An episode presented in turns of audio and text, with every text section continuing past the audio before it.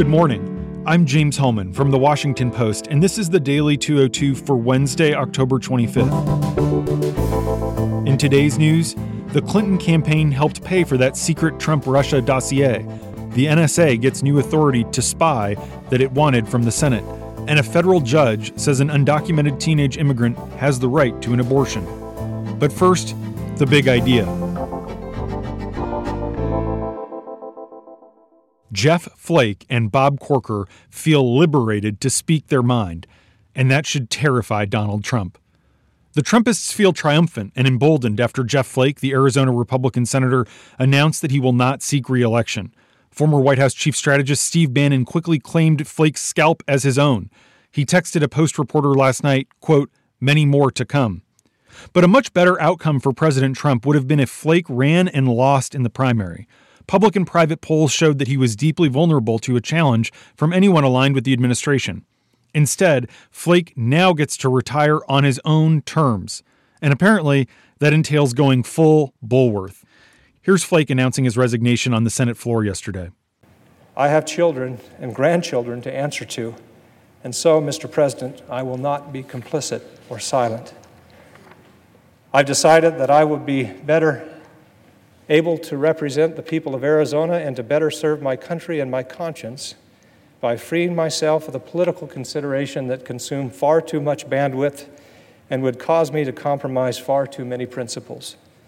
To that end, I am announcing today that my service in the Senate will conclude at the end of my term in early January 2019. Flake is one of the most authentically conservative members of Congress, especially compared with the president. Trump was a registered Democrat as recently as 2009. While he was defending partial birth abortion, supporting an assault weapons ban, and filling Nancy Pelosi's campaign coffers, Jeff Flake was proving his conservative bona fides by leading the charge to kill earmarks, voting against Medicare Part D despite arm twisting from George W. Bush himself, and speaking out against deficit spending by his own party. It's likely that Flake and Bob Corker, another senator who has decided not to seek re election and has decided also to criticize Trump in very strong terms, will be replaced by intellectually pliable apparatchiks who will reliably support Trump. But that changeover won't happen until 2019, which is an eternity in politics. It's more than enough time for them to derail some of the more unconservative elements of the Trump agenda. Remember, Republicans only have a two seat majority in the Senate. Objectively, this is an extraordinary moment in our nation's history. In a year of remarkable days, yesterday was one of the most remarkable. Flake's resignation speech will be talked about for a generation. But whether it will be a pivot point remains unclear.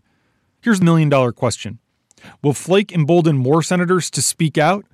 Or will his experience, which is basically being forced to retire, scare them into silence? Remember, there are several GOP senators who feel the same way he does, privately, but they won't put their views on the record, at least for now. And that's the big idea. Here are three other headlines that should be on your radar. Number one, the Hillary Clinton campaign and the Democratic National Committee helped fund research that resulted in the now famous dossier that contains allegations about Trump's connections to Russia and possible coordination between his campaign and the Kremlin.